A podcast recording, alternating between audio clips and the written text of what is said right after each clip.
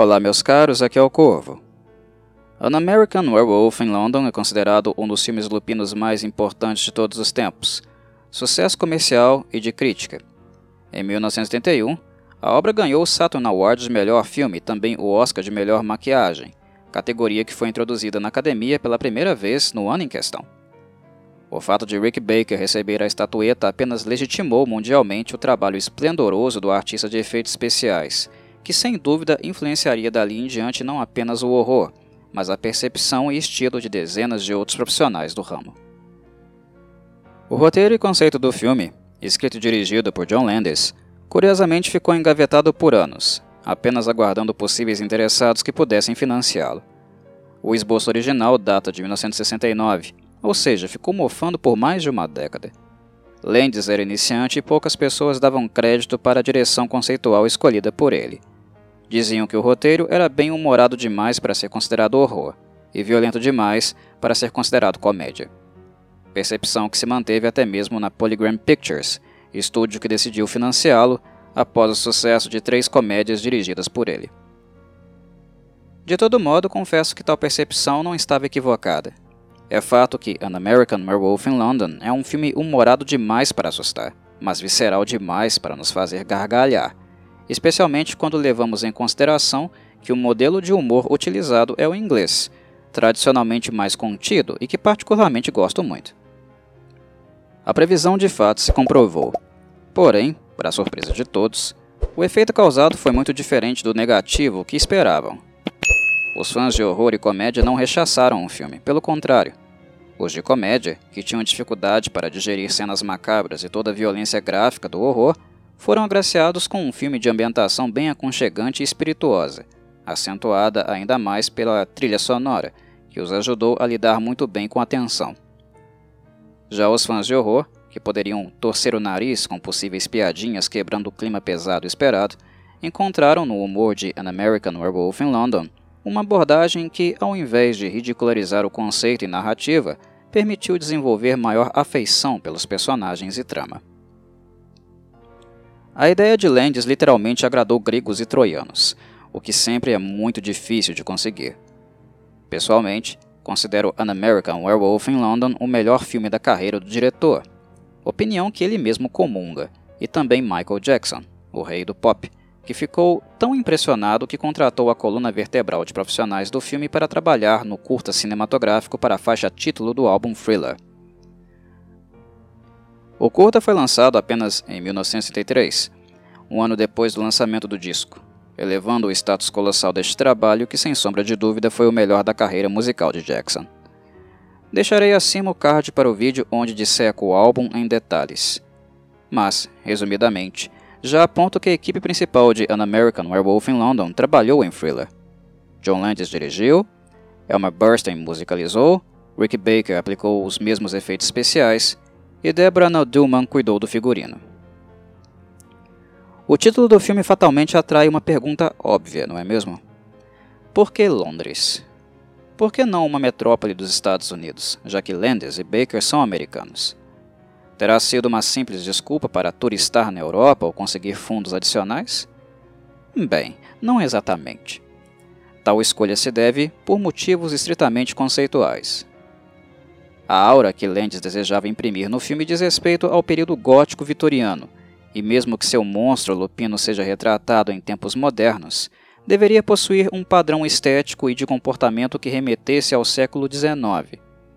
Um monstro do passado, completamente deslocado em um mundo que já não é compatível com ele, causando o caos a cada noite que a lua cheia aparece majestosamente no céu noturno da capital inglesa. Landis adorava Londres por ser esta capital de figuras do horror clássico como Jack Stripador e Dr. Jekyll e Mr. Hyde, e sonhava em produzir sua própria abominação para tocar o terror nas antigas, úmidas e escuras ruas da cidade.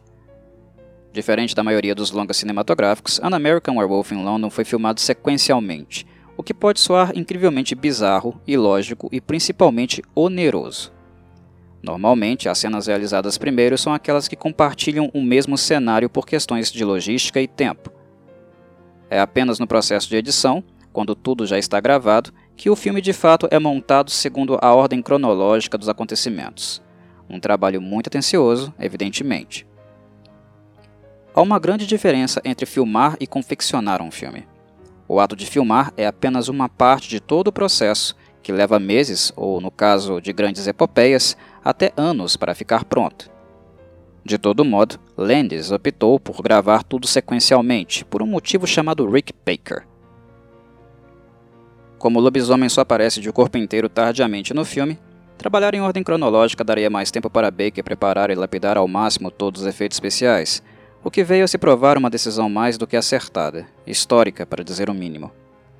A cena de transformação de David Kessler, interpretado por David Norton, é simplesmente inacreditável tamanha a quantidade de detalhes e mutações corporais, todas focalizadas pela câmera de Landis. Mesmo para os padrões do século XX, a beleza bestial da cena é inegável e representa um tipo de arte que jamais deveria ser extinta do cinema em prol do uso puro de CGI. Sem falar no processo contínuo de putrefação do amigo de viagem Jack Goodman, interpretado por Griffin Dunne, que se torna uma assombração zumbi após ser morto pelo Lupino original, que condenou sua alma e transmitiu a maldição para Kessler. O que Baker conseguiu fazer em An American Werewolf in London, tanto no que diz respeito ao Lupino e ao morto-vivo, foi digno do Oscar que ganhou, muito merecido. Por sinal, ele voltaria a vencer em 2010 com Wolfman, e, já que teve um pequeno envolvimento com outro lupino considerado cult classic, no caso The Howling, lançado também em 1971, Baker acabou se tornando o mestre definitivo dos lobisomens. Ainda sobre a filmagem sequencial, há um apêndice importante que preciso informar. A primeira coisa que Landis filmou não foi necessariamente a cena de abertura. Trata-se do soft porn que Kessler assiste quando entra em um cinema pornô, seguindo novamente Jack que o chamara para uma conversa final e testemunhar o destino de todos que são assassinados pelo lobisomem. O filme pornô que aparece no telão, chamado See You Next Wednesday, é obviamente falso, já que Landis não era tão maluco para fazer propaganda gratuita de obras dessa natureza. Na realidade, nem era o plano original do diretor que o cinema exibisse um filme assim. O que encontramos no roteiro é a descrição de um desenho animado exibido em tela, o que era comum em casas de cinema da década de 1960. Porém, como An American Werewolf in London demorou mais de 10 anos para sair do papel, e a ideia de Landis era criar uma obra conectada com o tempo e as tendências do presente, ele se viu diante de uma Londres que, no início dos anos 80, estava substituindo os cinemas de desenho animado por pornô acreditem se quiser. Portanto, Landis apenas ajustou o roteiro.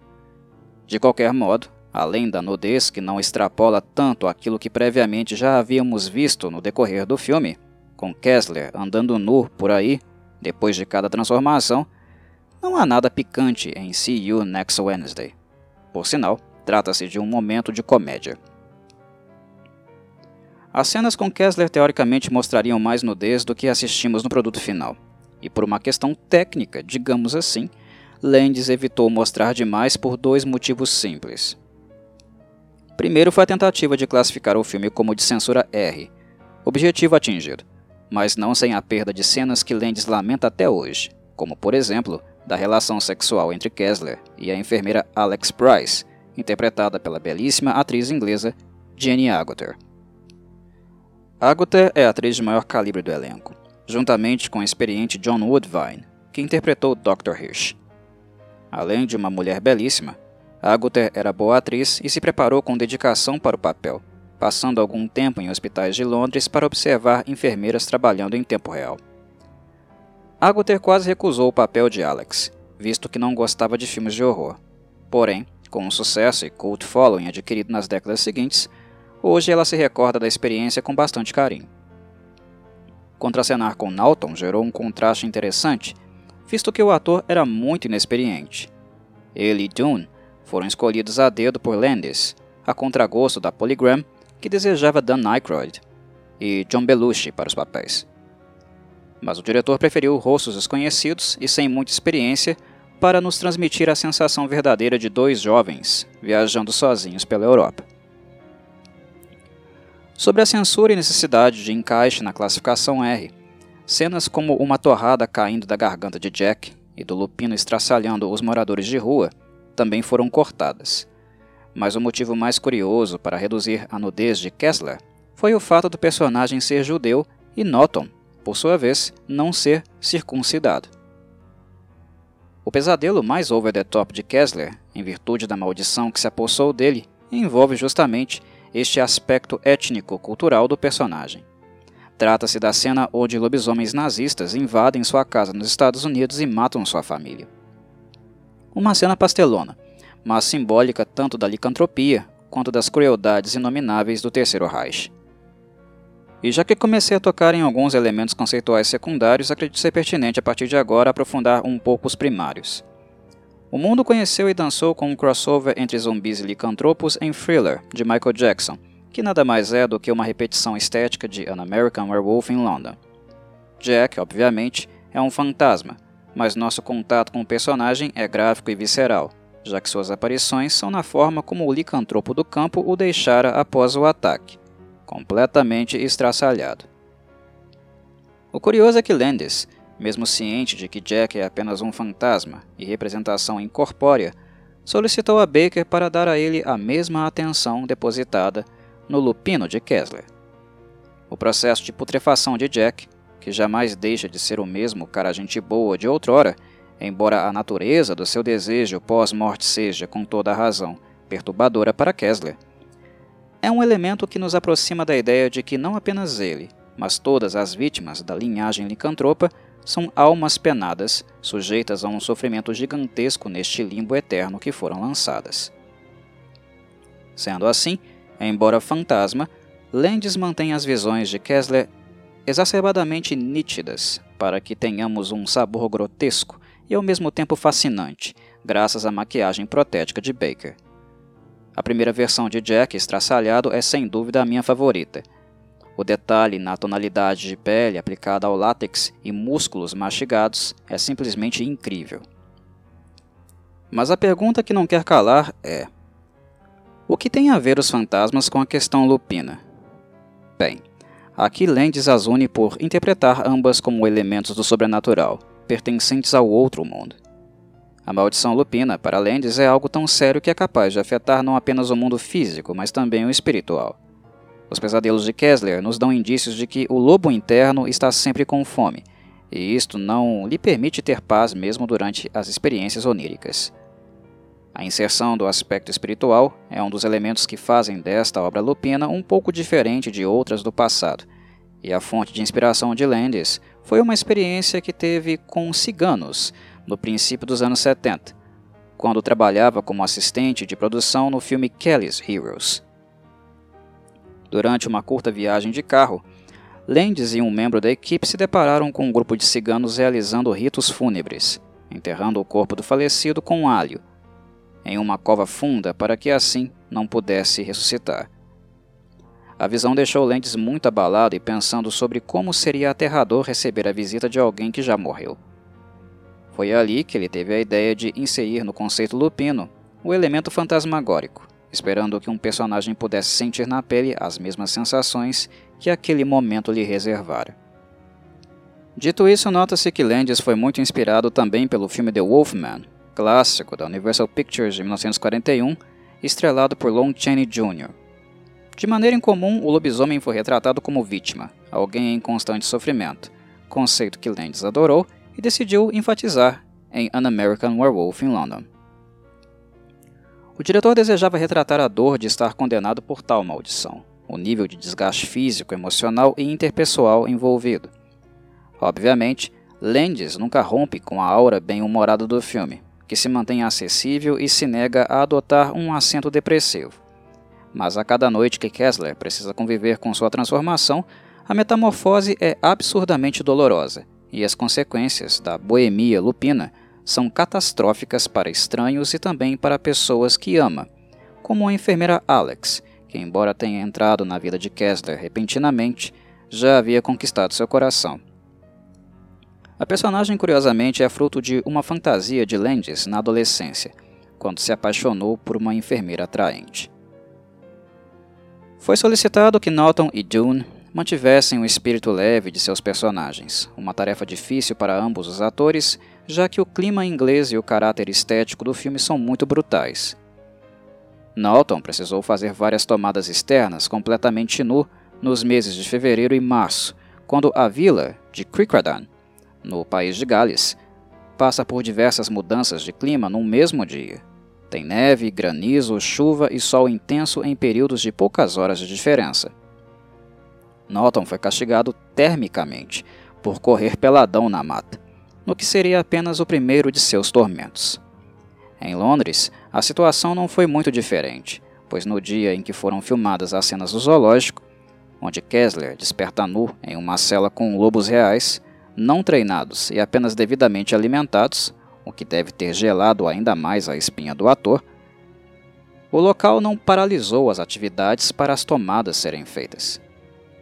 Enquanto Norton corria pelado de um lado para outro, os londrinos estavam lá, visitando o zoológico, como se nada estivesse acontecendo. Norton sequer tinha sido informado de que trabalharia nessas condições, e vocês podem imaginar o tamanho do constrangimento. Griffin Dunne também não teve vida fácil. Mesmo sendo o morto da história, seu bom humor era uma característica chave para o personagem Jack, que deveria ser encorajador, otimista e alegre, independente do estado de decadência medonha que estivesse sofrendo.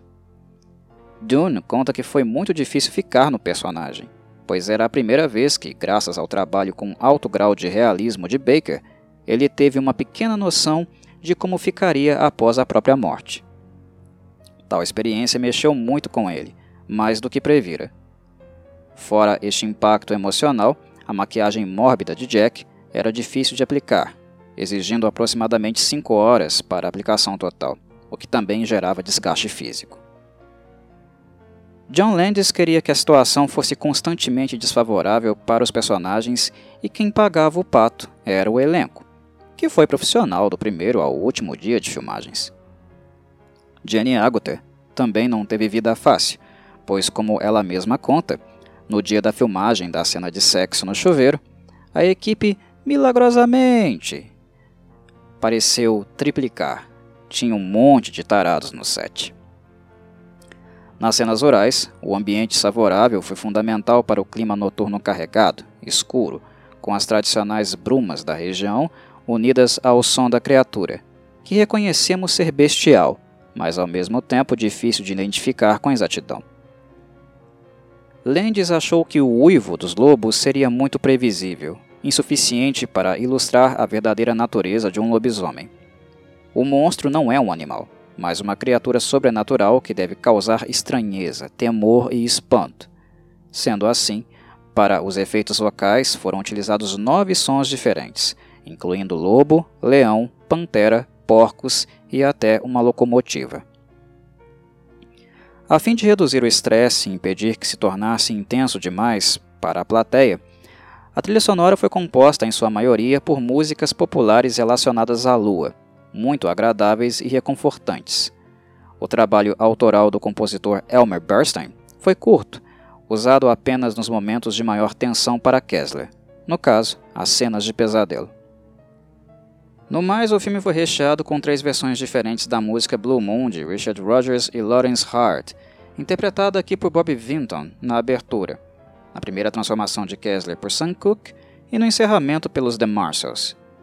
Temos também a ótima Moon Dance de Van Morrison, usada para ambientar a cena de sexo entre Kessler e Price. E há também a clássica Bad Moon Rising, do Creedence Clearwater Revival, que toca momentos antes de Kessler descobrir que a previsão do fantasma de Jack, infelizmente, não era uma simples brincadeira de mau gosto. John Landis esperava obter outras músicas com um tema lunar para o filme, o que incluía Moonshadow de Cat Stevens. Porém, Stevens vetou sua inclusão, pois tinha se convertido ao islamismo naquela altura e não desejava que a música fosse usada em um filme de horror. A grande ironia da negativa reside no fato de Moonshadow descrever um processo de desmembramento, fato que se mantém inalterável independente das crenças de Stevens. Não dá para alterar o passado, não é mesmo? Bob Dylan foi outro artista a dar o cartão vermelho para Landis, também por motivos religiosos. Ele vetou sua versão de Blue Moon por estar se convertendo ao cristianismo. Por fim, a versão de Elvis Presley também foi inacessível devido a disputas judiciais na época acerca dos direitos autorais da discografia. Para fechar, darei enfoque ao trabalho suntuoso de Rick Baker, responsável por alguns dos efeitos práticos lupinos mais impressionantes de todos os tempos, feitos totalmente de forma orgânica e sem a ajuda de tecnologia gráfica. O que assistimos em An American Werewolf in London é uma conjunção entre maquiagem, mecanismos motores, esculturas e efeitos sonoros. Embora o trabalho final beire a perfeição, a relação entre Landis e Baker foi muito conturbada e deixou pontas de ressentimento. A origem do sentimento negativo reside no fato de Baker ter sido sempre a opção número um de Landis, que por sua vez penou por anos para conseguir financiamento e realizar o filme. Os dois conversaram sobre o projeto por muito tempo, até que Baker cansou de esperar e aceitou o convite para trabalhar em The Howling, outro ótimo exemplar lupino, de 1931. Quando Landis finalmente conseguiu o dinheiro, ligou para dar a notícia, descobrindo com imenso pesar que Baker estava envolvido no filme do diretor Joe Dante, naquela altura conhecido pelo trabalho em Parana, de 1978.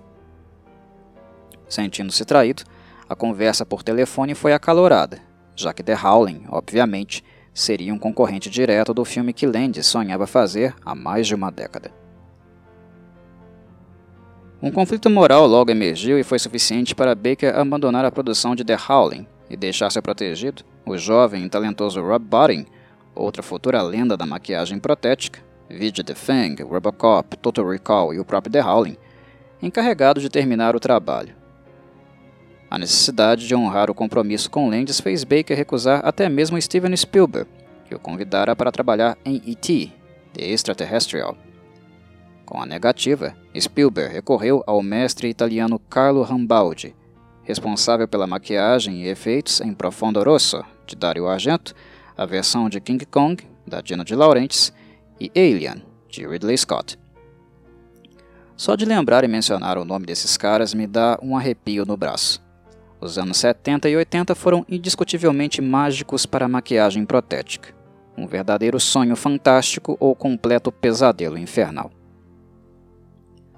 Retornando à relação de Landis e Baker, o envolvimento do artista com o filme não foi suficiente para acalmar os ânimos. Landis estava agora satisfeito e mais seguro do sucesso gráfico do filme, mas era inevitável que The Howling herdaria, através das mãos de Boring, os conceitos também aplicados em An American Werewolf in London. Assistindo a ambos, o cinéfilo notará algumas aproximações. Devido a isto, Landis jamais perdoou Baker completamente. Inclusive, os dois tiveram diferenças conceituais sobre como deveria ser o design do lobisomem, queda de braço que Landis naturalmente venceu ao adotar um monstro quadrúpede e não bípede, como Baker queria. Esta é uma das diferenças de design entre An American Werewolf in London e The Howling. Não apenas pela necessidade de se afastar do conceito lupino do filme concorrente, Lentz desejava que a criatura fosse semelhante a um tipo de cão saído das profundezas do inferno, mais bestial do que humano. Projetar um ser quadrúpede obrigou Baker a recriar um modelo animatrônico do zero, já que os moldes que tinha desenvolvido não eram compatíveis com a visão de Landis. Criar os moldes de braços e pernas, que seriam controlados por cabo, deu muito trabalho e exigiu trabalho extra também de David Norton, que precisou inserir seus membros em recipientes de cimento de secagem rápida. O visual final do lobisomem ficou similar a um cão da raça Kishond, conhecida pela quantidade abundante de pelos. Baker criava um cachorro da raça em questão, chamado Bosco. Ele passou muito tempo com o animal na oficina, observando os movimentos gestuais e coletando ideias para desenvolver o focinho do lobisomem. Bosco foi o maior companheiro de Baker durante o processo, um parceiro criativo e também válvula de escape para aliviar a estressante jornada de trabalho. O grau de exigência de Baker estava altíssimo e nota-se a preocupação do artista em exceder a expectativa. O lobisomem foi desenvolvido respeitando uma perspectiva científica, fisiológica, onde ele dedicou algum tempo estudando o corpo de humanos e lobos.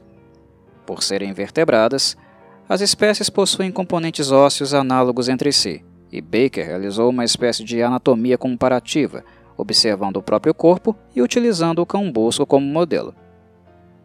Listando similaridades e diferenças, lentamente ele foi definindo as coordenadas e dimensões exatas do traje lupino, imprescindíveis para enfatizar os alongamentos ósseos que vemos durante a primeira transformação de Kessler. O focinho foi o setor que mais deu trabalho. Além de precisar convencer visualmente, Landis desejava que o cinéfilo ficasse completamente pasmo com a cena. E assim, Baker passou meses projetando o mecanismo adequado para realizar tamanha proeza. Quando assistiu o filme pela primeira vez, o maquiador protético ficou profundamente desapontado ao descobrir que Landis utilizou uma tomada de apenas 7 segundos de duração, ou seja, foram meses de trabalho para poucos segundos de apreciação. Porém, o impacto nos cinéfilos foi tão grande que Baker se convenceu de que a decisão de Landis foi acertada. Como o diretor evitou uma hiperexposição à mutação, impediu ao mesmo tempo que o público se adaptasse rapidamente ao que estava assistindo, transmitindo com mais assertividade a dor extenuante que Kessler estava sentindo. Como mencionei anteriormente, o foco de Landis sempre foi a dor. A experiência lupina para o diretor jamais poderia adentrar o campo da fantasia ou ser romantizada. O martírio de Kessler deveria ser indescritível e decorrer também num espaço curto de tempo. O resultado final é uma cena horripilante, peculiar e morbidamente engraçada. Uma mistura de tragédia, tortura e senso cômico, algo que mais fascina ao invés de causar repulsa. A tomada levou meses de planejamento e uma semana inteira para filmar, exigindo em média 5 horas de maquiagem a inserção de próteses dentárias e lentes de contato em Naughton, que, além de atuar, precisava estar sempre presente durante a pré-produção. Uma experiência deveras desgastante. Mas isso é tudo. Um terno abraço a todos e saudações Corvides.